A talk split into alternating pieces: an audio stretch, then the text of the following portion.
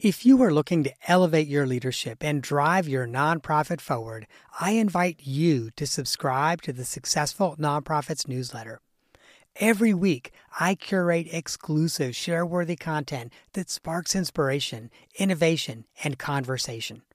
From the latest trends to timeless advice, the weekly email newsletter is your all access pass to a treasure trove of resources. But receiving the newsletter is not just about staying informed, it's also about getting our best content first. Subscribers get first access to our newest downloadable templates designed to propel your leadership and amplify your impact. And that's not all, my friend. We are constantly working on new ways to support you and your mission. So, as a subscriber, you'll get updates on our latest projects, opportunities to participate in surveys, and a say in the topics that we tackle next. You will essentially get me as a consultant, coach, and confidant in your inbox, ready to help you navigate the challenges of nonprofit leadership. So, if you're an executive director, board chair, or a nonprofit leader who believes in making a difference, join me as a newsletter subscriber. Visit successfulnonprofits.com forward slash newsletter to sign up today. And now, friend, let me take you to the episode you've downloaded. Welcome to the Successful Nonprofits Podcast. I'm your host, Dolph Goldenberg. This is a very special solo episode that I created over the weekend to help you and your nonprofit thrive despite the obstacles that we all face right now. Let me start by saying that I hope you, your family, staff, and board members are safe and healthy during this pandemic. That, without a doubt, is the single most important factor. Now, probably the thing that we think about most after we think about the health of our loved ones and our friends and our colleagues, of course, is finance. And a few weeks ago, when the Payroll Protection Loan Program was passed by Congress, nonprofits across the nation heaved a sigh of relief. Not only were these SBA loans forgivable, but this was also the first SBA loan program that nonprofits could apply for. It really just seemed like an answer to a lot of organizations' current dilemmas.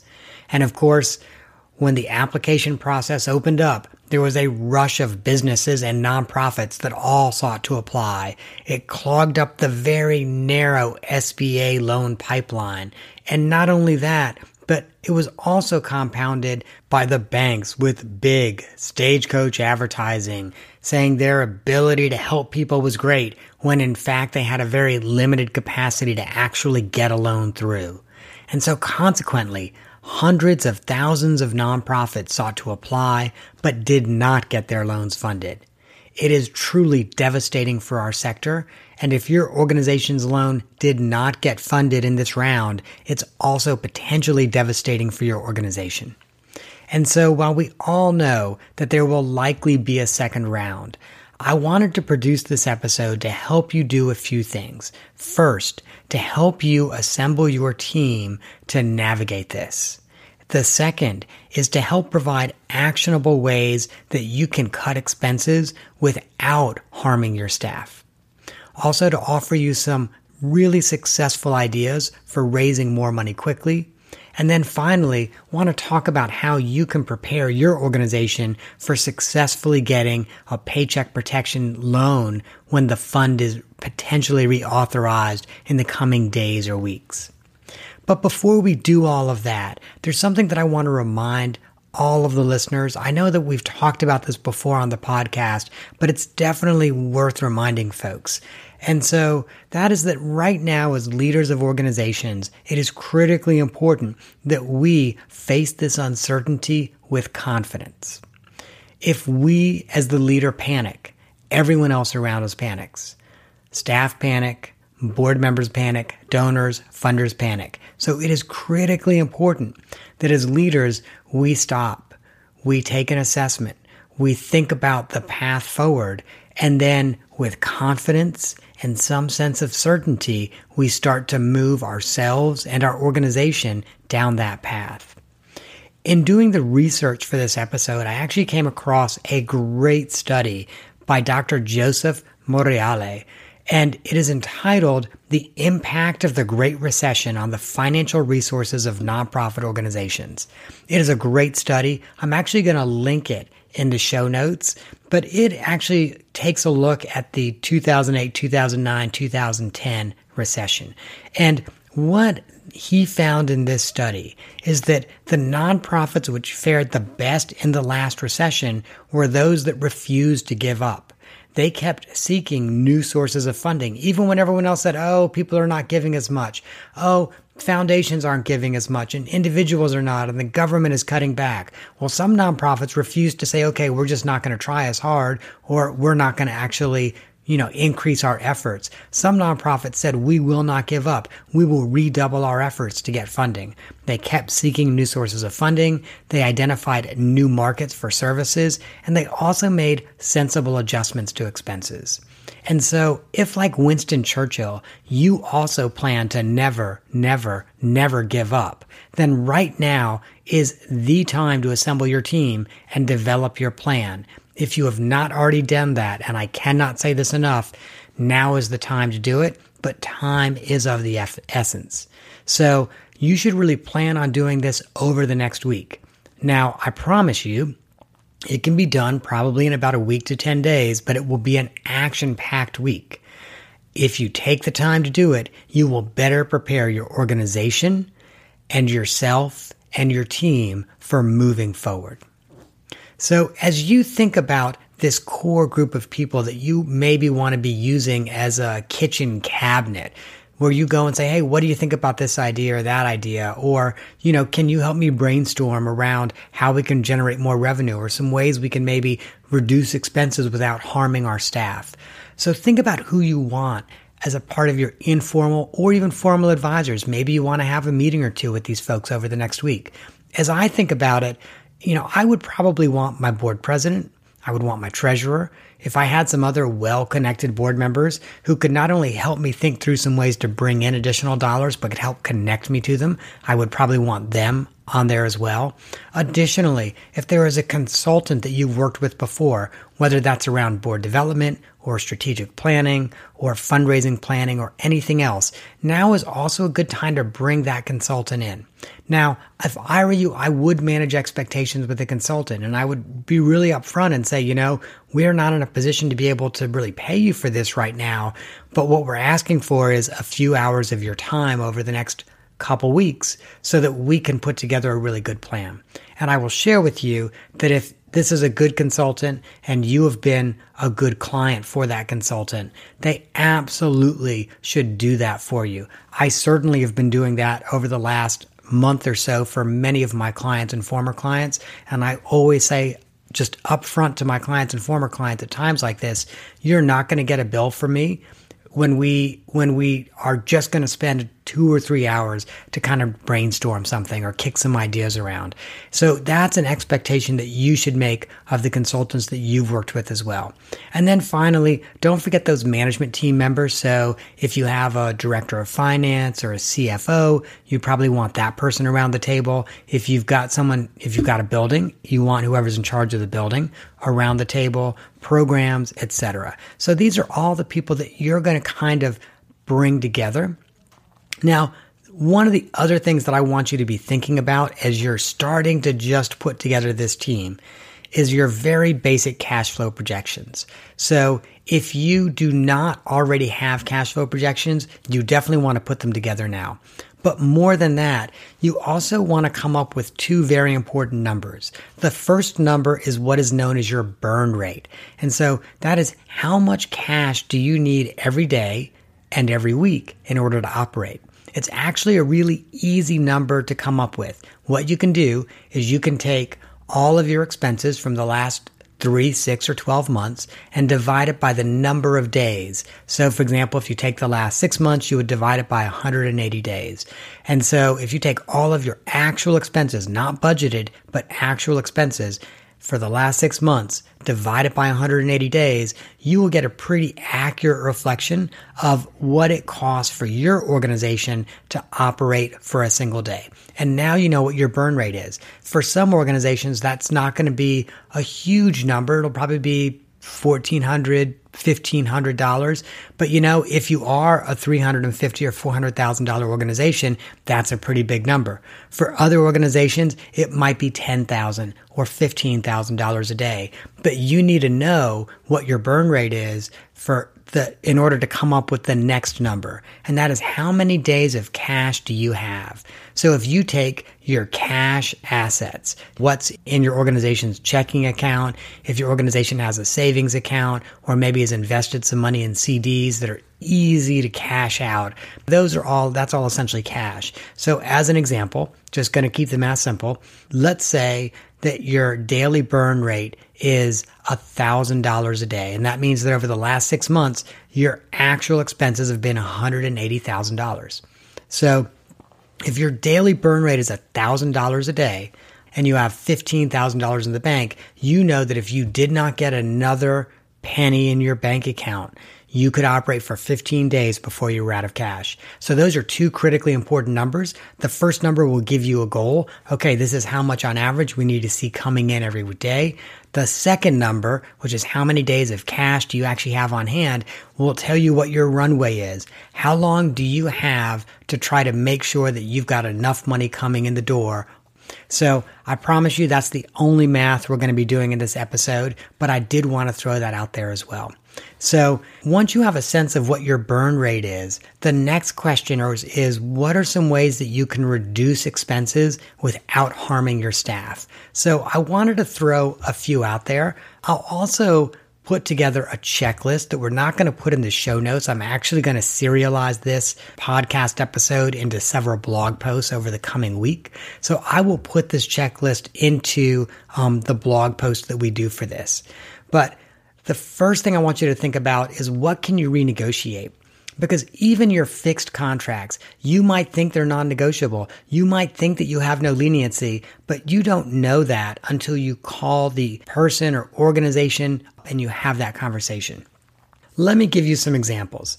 If you rent office space, this is absolutely the time to call up your landlord and ask for reduced rent for the next three months or four months or six months. It is fair for you to do that. It is 100% fair for you to do that. Now, your landlord is going to push back a little bit, which is why you should probably maybe ask for six months and hope to get three months of rent reduction. And you probably also should not expect to pay no rent, but what you maybe want to go for is a 50 or 60% reduction in your rent. Now, you could also try to do that if you've got any large equipment leases. So if you lease a copier or a van or something like this, right now is a good time for you to call up your finance company and try to renegotiate that as well. I will share with you that some people really, really hate negotiating and some people really hate asking for a discount. It just, it makes them feel uncomfortable. I actually talked to someone over the last week that told me that doing negotiations like that just makes them feel icky. And so my advice is always, if you're uncomfortable, say so.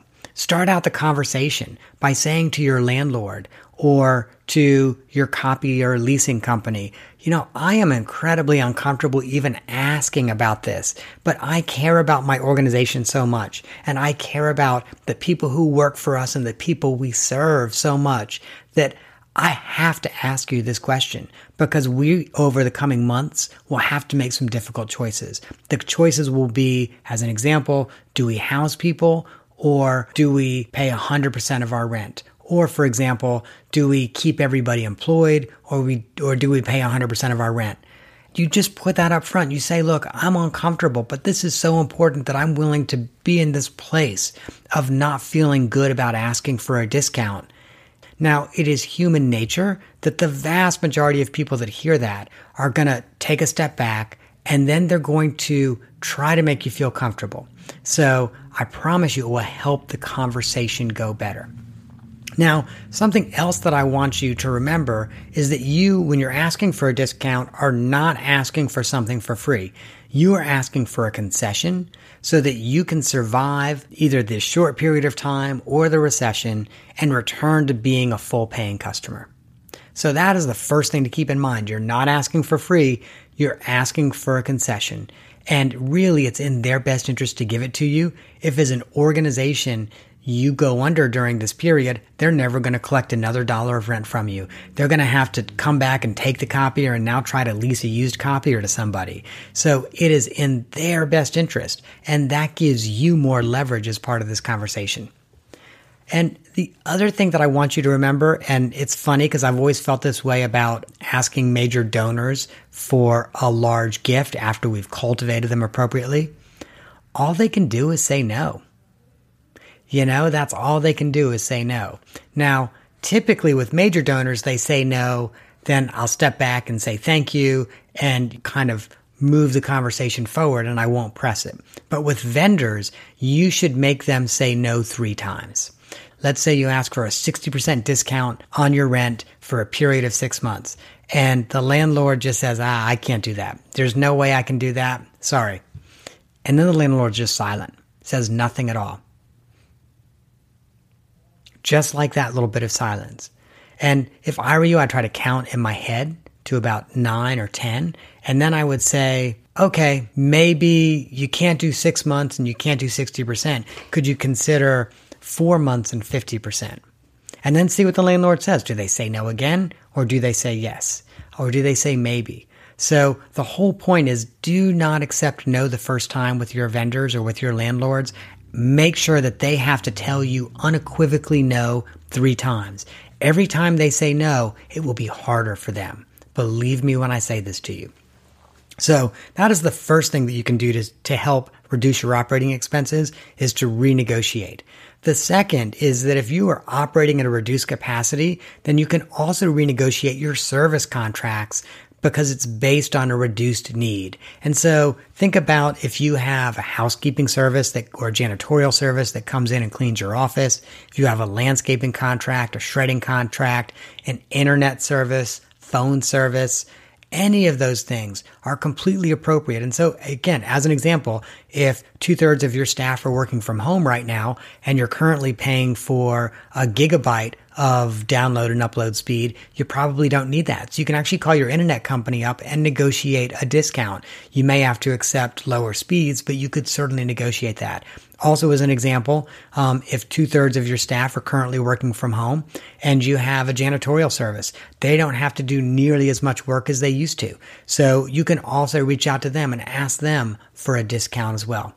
And then along those same lines, you should definitely have a conversation with your insurance broker because your insurance broker is the perfect person for you to talk to about reducing your general liability insurance and your, if you have vehicles as an organization, your auto insurance. And here's why. If you have fewer people coming into your facility, you know, the risk is not nearly as high. And if you have staff that are no longer driving your organization's vans or vehicles, those risks are not nearly as high either. So talk to your broker about reducing your insurance costs as well. And Finally, if you have completely ceased place based operations, so 100% of your staff are working from home, then you might actually want to call some of these vendors and just ask if they can pause the service. And that's true whether it's your phone service, your internet service, whatever it may be. Now, if you've got a security system, you still have to figure out how that security system is going to operate. But again, this is a good time to do that. And then the final thing for you to think about doing is to renegotiate your accounts payable and potentially even slow pay some vendors. So if there is a vendor that you used only once, um, you don't think you're going to use this vendor again, you may want to call that vendor up and just say, Hey, you know, I know right now we owe you a thousand dollars. Times are really tough. Can we negotiate 50 cents on the dollar? And see what they say. Again, if you're uncomfortable with it, make sure that the vendor knows that you're uncomfortable with it. And then also don't be afraid to slow pay some vendors. Part of managing cash flow is deciding which vendors you have to pay right now because your lights are going to get turned off and which vendors you can pay in 45 or 60 days. Those are the non staff ways that you can save potentially save on operating. Now, you should also ask yourself if you have any staff that would receive as much or more income from the new enhanced unemployment. Now, you might be doing a double take and saying, wait a minute, Dolph, you mean I could potentially lay staff members off and they would make as much or maybe even more money than what I'm paying them now. And the fact of the matter is that is correct in some cases. So the CARES Act, as you may be aware, added $600 per week to unemployment benefits. And that is over and above the amount that a furloughed employee would normally receive. And so I'm going to give you two examples. I promised you no more math. And okay, I'm going to have to walk that back. There's some light math here, but I'm going to give you two examples from two different states.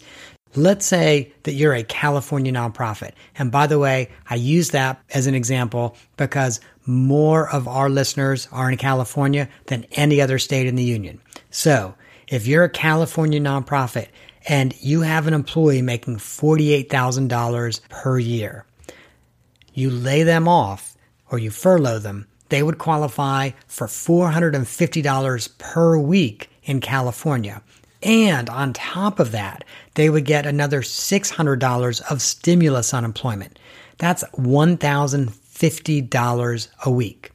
So, in other words, if you furloughed them, they would actually make about $125 more per week on unemployment than what you are currently paying them.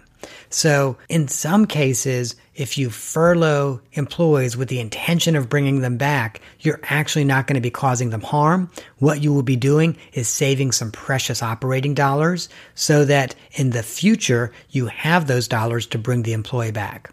Now, some of you might be thinking, Dolph, that's California because they just have such a generous unemployment system. Of course, that equation works in California.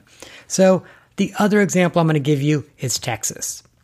So if you furloughed an employee in Texas who was making $48,000 per year, believe it or not, in Texas, they would actually qualify for even more. So they would qualify for $480 per week of base unemployment.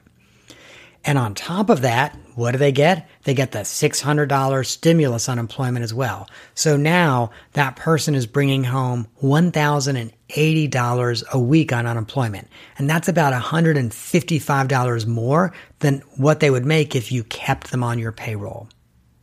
Keep in mind that when you do this, it will impact your long-term unemployment rating and it will also impact your future unemployment insurance costs. So there is a cost to your organization for this, but it's often a deferred cost. And it's a way that if you were primarily concerned about your staff now, you can compassionately help them while also ensuring that you have those precious operating dollars in the bank to bring your staff back when you fully reopen. And I will also share with you that I know of some nonprofits that are furloughing staff so that their staff can essentially bring home even more money on unemployment and the nonprofit is still covering their health insurance. So there are even some ways you could do this very compassionately.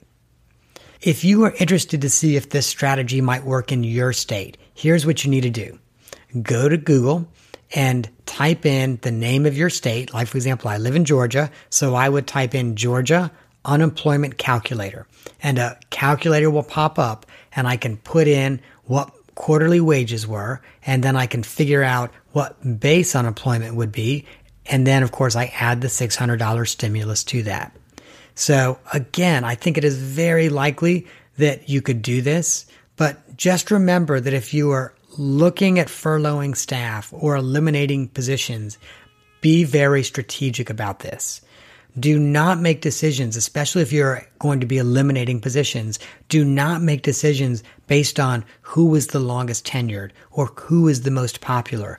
You want to make sure that you keep your absolute best performers because when you fully reopen, it's those performers that are going to be driving your organization forward. So make really good decisions when you have to decide to eliminate a position or furlough someone and know that, well, they might start looking for work somewhere else when you furlough them.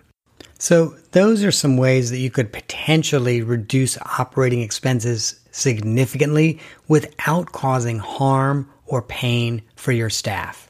But now let's talk about the other side of the equation. How can you raise more money? Well, the first thing I want you to do is I want you to email your finance person or bookkeeper and ask them to send you the accounts receivable report. Because oftentimes when I look at a nonprofit's accounts receivable report, I often see money that the organization is owed that has been owed to them for 60, 90, or even more days than that. And so the first thing you do is you look through those and you're like, okay, who's who's been owing us money for the last 60, 90, 180 days? And can I call them up and can I squeeze them a little bit and try to get some money out of them? One of the things that you heard me say is, can I call them up? It is essential that you reach out in a very personal way. Most people are probably going to ignore an email asking about the status for a payment. So if I were you, I would leave a voicemail, immediately send an email. The next day, I would call again and send another email. And eventually, I would hopefully talk to the person. Now, if this is a receivable that is aging significantly, so maybe it's someone or an entity that has owed you money for 180 days or more, and you've been thinking, eh, we may have to write this off. Well, if you're thinking about that, then when you talk to that person, really have that conversation and say, can you pay us 50 cents on the dollar and we'll write off the rest? Right now, what you want to do is try to make sure you bring funds into your organization and squeezing your accounts receivable will help you do that. Now, there's something else that I want you to do, and I want you to think about donor advised funds at your local community foundation. Hopefully, you already have a relationship with your local community foundation. And this is a great time for you to call up your program officer and say, I know that you're getting flooded with folks talking to you about this, but we have some very urgent needs right now. And I'm hoping that I can describe to you what they are. And then you could maybe think about some donors, advised funds that would be interested in helping us with this need. Here's the beautiful thing about donor advised funds they are very, very close to recession proof because the donor has already contributed the funds to the community foundation. And so the donor is not thinking, oh, well, if I give this money now, I may not have access to the money later for my family's own needs or my business's needs because they no longer have access to that money. It belongs to the community foundation, but they're able to tell the community foundation how to give the earnings from those funds away. So, what you want to do again is just really ask your program officer to think about donor advised funds that might be interested in the needs that your organization currently has. This, by the way, also has a double fundraising benefit because it helps you establish a, another relationship with a donor advised fund or maybe even multiple relationships with donor advised funds. Now, I would also like for you to think about using mail and email diplomatically to ask your lower level donors for contributions. Let me also be clear that this is not the time to send a bold email or letter that starts off saying, we need your contribution and we need your contribution now. That is, that is somewhat tone deaf. You don't know if this letter or this email is going to go to someone who is personally impacted by COVID 19 or who has lost their job or has been furloughed. So if I were you, I would craft that letter in such a way that you first start by asking about the donor and, you know, really acknowledging that you hope that they are doing well. I would then find some way that you could give something to the donor that has value, but no monetary value. And so, for example, maybe there's a fact sheet that you could give them that they would actually really want to use. Or perhaps if you uh, offer donor benefits, you say to them, because we know during COVID 19 you probably won't be able to use your donor benefits, we are going to automatically extend your donor benefits for another three months or another four months. And then toward the end of the letter, I would just very nicely say, you know, we do have some very special needs right now as an organization. Here is what they are. And if you are in a position to give, we would be really grateful if you did. And if you do that type of a soft ask, you are much more likely not to offend any of your donors and you are likely to raise funds. I also want to share with you that there have been times like in the last recession when I did this and I would I would get letters back because one of the things that I always try to do is to the greatest extent possible personally sign solicitation letters. And so I would get letters back from donors who would say, I would love to give, but I just lost my job. And I would never get a lot of them, but I would typically get three to four. And so I always made a point then of reaching out to those donors and having a conversation. I, it, of course, expressed, you know, that I, that I was dismayed that they'd lost their job, but I would also ask them if there was anything that I could maybe help them with. Typically, they would say, no, there's really nothing I can think of. And, and I would push a little bit. And I would ask, you know, what type of work are you looking for? And they might say, well, you know, I'm an accountant, so I'm really looking to be an accountant somewhere. Then I would ask them to connect with me on LinkedIn. And I would essentially say to them, okay, if you're applying for an accounting job, with a company or a nonprofit that I'm connected to, please let me know. I'm happy to put in a really good word for you about how important you are in the community and about the role that you play in our community. And then the other thing I would do is if I saw jobs come across my desk that I thought they might be a good candidate for, I would forward those jobs as well. Here's the interesting thing.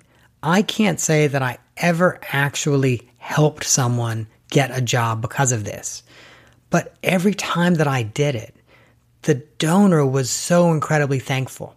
And when they started working again, they always, always would renew their support. And almost every one of them would say to me, Dolph, yours is the first organization that I'm renewing my support on because you were so supportive of me when I lost my job. So do not think of this as just a way to ask people for money. This is really a way for you to build your relationship with your donors at a time when things are hard for many people couple more things I just want you to think about as you think about soliciting people by mail and by email. I know that some people right now are still uncomfortable with the idea of doing that, even a soft pitch. But keep in mind that not everyone is unemployed. And also keep in mind that many people are getting stimulus checks and they don't necessarily plan on spending that money. And so they could peel off a hundred or $120 of their stimulus check for an organization that they really care about. So just want you to think about those. I also want to share with you an excellent resource um, Alan Cantor just had an article published in the Harvard Business Review entitled Nonprofit Fundraising in the Age of Coronavirus. I am also going to link that in the show notes so that you have a copy of that.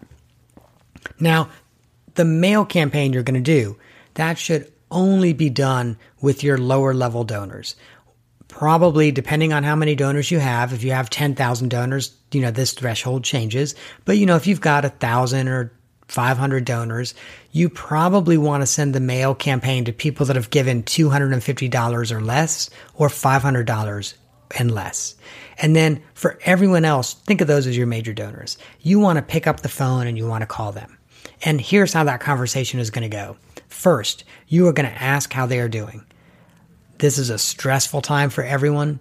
We all are at a place right now where we're spending a lot more time at home. And so whether your donor is retired or working or a stay at home parent, I promise you that they're going to want to have conversations with you about what's going on in their life right now. So use this as the opportunity to connect.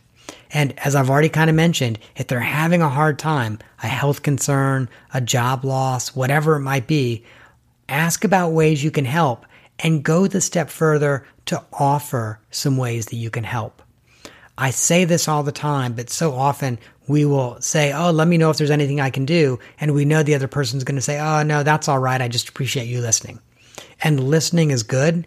But the people that really care, the people that take that extra step and say, okay, I, I hear you say there's really nothing, but what if I, and then you ask them what you might be able to do for them. You know, so what if I connected with you on LinkedIn? And also when I saw positions that might may be of interest to you, I shared those with you. And then the person go, Oh my gosh, that's great. Then just make sure that you actually do it. At some point in that conversation, the donor is going to ask you how things are going at your organization. And that is your opportunity to share what you've done to be proactive, the ways that you were serving your community during the COVID 19 crisis, and the ways that you are preparing to serve your community in what it will likely be the coming recession. And of course, it's also your opportunity to share with the donor if you have any special needs as an organization. So whether that's, gee, we're really concerned about payroll or we have a really special need. We have a lot of people that now cannot afford food and we're spending four times more on food than we used to be spending. And we're trying to get that food out to everyone who needs it. So that's your opportunity to really share what your special needs are. And honestly, in those conversations, you know, if I were in your shoes, I probably would not even say, you know, hey, can you give a thousand dollars to that? But what I probably would say is if there's anything that you might be able to do to help us with that, we would be really appreciative. If they asked what that might look like, then, you know, then I would probably go into more detail and say, well, if you could make a contribution or connect us with those who could or connect us with businesses that could help provide food for some of our clients, whatever connections you're looking for, that's the time then to make the specific ask. But right now, I would not put a hard ask on the table unless the donor specifically asked that I do that. Now, the next thing that you want to do is call your funders and you want to talk to them about a few things. Much like you major donors, they're probably working from home. They're probably feeling socially isolated right now. So first, just have the conversation and just connect as human beings. And then, much like with your major donors, discuss any pressing needs. They will let you know if they have funds available. They may say, well, you know, we've got a special cycle coming up in two weeks. Make sure you apply. But I promise you, they will let you know if they have funds available. But here's what you should be asking them about. If they are a foundation that had supported you and maybe provided um, restricted or temporarily restricted funds for a program, you could maybe ask them to release those restrictions so that it would essentially be unrestricted money that you could spend on operating. If it's a funder that had made a multi year pledge, you could ask if they could accelerate or advance their their giving so that you would have more funds this year to see you through this difficult time. So there's a lot of benefit that can come out of having just frank conversations with your foundation donors and also your highest level major donors about additional ways that they could help you. So once you have your draft plan in place, it is time to share it with your governing board. And here's how I would do that. If I were you, I would essentially put together a Zoom meeting or some type of online meeting. I would ask all the board to participate. I would walk them through the plan and I would ask them to pick it apart. And so I would say, okay, you know, you know, we're we're planning to cut operational expenses in the following ways. We're looking at furloughing staff in the following ways. Here's what we're currently starting to do to bring in more money. And then and then I would just put it out there and I would say, okay, what board members, what do you think we've missed? What in this plan do you think we could improve? And I'll share with you that some executive directors are really threatened by doing this, but you want your board to help you identify those things that you might have missed, expenses that you could have reduced, or income sources that you could have taken advantage of. And so call the question and ask them and then also, as part of your plan, make sure that you have ways that board members can help your organization during this time. And those ways really need to go beyond just we need the board to give and we need the board to fundraise. So if there are some, some specific things that your board members could do, again, whether that's connections that they create or possibly even, and I'm normally not a fan of this, but we are in a crisis, a roll up your sleeves and help us with a specific project. Now is the time to ask your board members for that type of an involvement. And let every board member know that following the meeting, you are going to call each person individually and that you're going to have three specific asks for each one.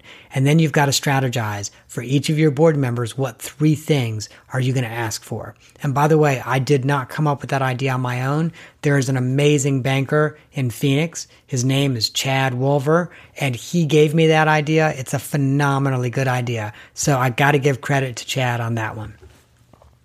So now let's talk real quick about the contingency planning that we just went through. You're going to figure out how to reduce operating expenses. You're going to figure out some ways that you can increase funding. And let me tell you the good news. 100% of that does not have to work out for your organization in order for your organization to thrive in this difficult period. If just 75% of what you plan works out, you'll probably be okay. And again, that is without a doubt, I think, the best news. You're not counting on everything to come through. You just need the majority of it to actually happen and to achieve the results that you want. Before we end this podcast, I promised that we would also talk today about some ways that your organization can prepare to take advantage of the payroll protection program when it is funded. Because let's face it, it will likely be refunded. So here's the first thing for you to know. When we look at all of the businesses and nonprofits that were funded under the payroll protection program in its very first round. Those that had established banking relationships fared better. And so that's one of the reasons why construction and manufacturing fared so well. Con- both construction and manufacturing often use lines of credit to start construction projects and to buy the raw goods necessary to actually make the product that they're manufacturing. And consequently, they have strong banking relationships. So when the payroll protection program rolled out, their bankers just called them and said, Hey, okay, here are the five documents you need, get them in place, and let's get your loan application in as soon as possible. So what you as an organization need is you need to be prioritizing your banking relationships as well. As a general rule, banking relationships with smaller, locally controlled banks are far better than relationships with huge national and regional banks. At a smaller, locally controlled bank, you are not a number. Your underwriting does not happen in a city a thousand miles away. It happens in an office 10 miles from your organization. And so the first thing I'd recommend that you do, honestly, is start to have conversations with some smaller locally controlled banks about the possibility of them helping you with the payroll protection program. And of course, with the understanding that you are moving your account over there. I know an inordinate number of smaller nonprofits, nonprofits with budgets of under a million dollars or maybe even under $2 million who tried to go through some of the big banks like Wells Fargo and Chase and just ran into roadblocks. They just never got their loan application fully completed and in on time. And you need a banking relationship that is going to do that for you. So again, that's the very first thing. Think about switching banks and think about having those conversations over the next couple weeks with some smaller locally controlled banks that are approved SBA lenders. So let me also say that if for one reason or another you are not able to consider switching banks, this is also the time then for you to start having conversations with some other non-bank SBA lenders. And there are some good non-bank SBA lenders, and those are essentially just lending institutions that broker SBA loans. I actually know a number of nonprofits that had significant issues trying to go through Wells Fargo and instead went with a loan broker called Lendio. And I will put a link to their website on our show notes. But let me be clear if I was the executive director of an organization that was banking with a big bank and they were unable to help me get a paycheck protection program loan in the very first round, I would say to myself, well, you know, past performance is probably the best indicator of what the future holds. So I'm not going to try to use the bank. Instead, I'm going to find some other way to work the system, whether that is a, another smaller locally controlled bank or an SBA lender that's not a bank or a broker like Lendio. I would absolutely find another way. But now is the time to find that way, to make sure you have that relationship before the next round is funded and the application process is opened up. As I mentioned at the very top of the episode, I felt a strong need to put this podcast episode together over the weekend. And because of that, we are not going to be doing full on show notes. We're not going to have the transcript. We're not going to do all of that. We're going to have light show notes But some things that we are going to do, I'm going to make sure that we link to some additional articles that will be of use to you. Uh, we're going to link to the Stanford Social Innovation Reviews Outrun the Recession article. Um, we're also going to link to a great article called The Impact of the Great Recession on the Financial Resources of Nonprofit Organizations. And then finally, we're going to uh, link to Nonprofit Quarterly's article, Deconstructing the Not So Great Nonprofit Recession. I think all of those articles will be useful to you. And as I'd also mentioned, over the coming week, we'll be serializing the content of this episode into our blog. So you can also visit our blog and get a lot of this information certainly by the end of this week. Um, but always know that whether you want our show notes or our blog, you can get to that at successfulnonprofits.com. Once again, that's successfulnonprofits.com. If you just take a few things away from our episode today, here's what I want you to remember by focusing on reducing your operating expenses, by coming up with ways that you can generate more dollars, and also by preparing yourself to take advantage of the next round of the payroll protection program, assuming it gets refunded, you will be setting your organization up for success. And let me be clear. I do think that we are headed into a recession, but your organization can not only weather the recession, you can thrive in it. Let me tell you a couple facts. In the last recession, nonprofit employment remained stable while business employment declined. Additionally, giving for nonprofits among a large variety of types of nonprofits remained relatively stable as well. So we will all get through this together and we and our organizations can emerge stronger and more resilient than ever before. That is our show for the week.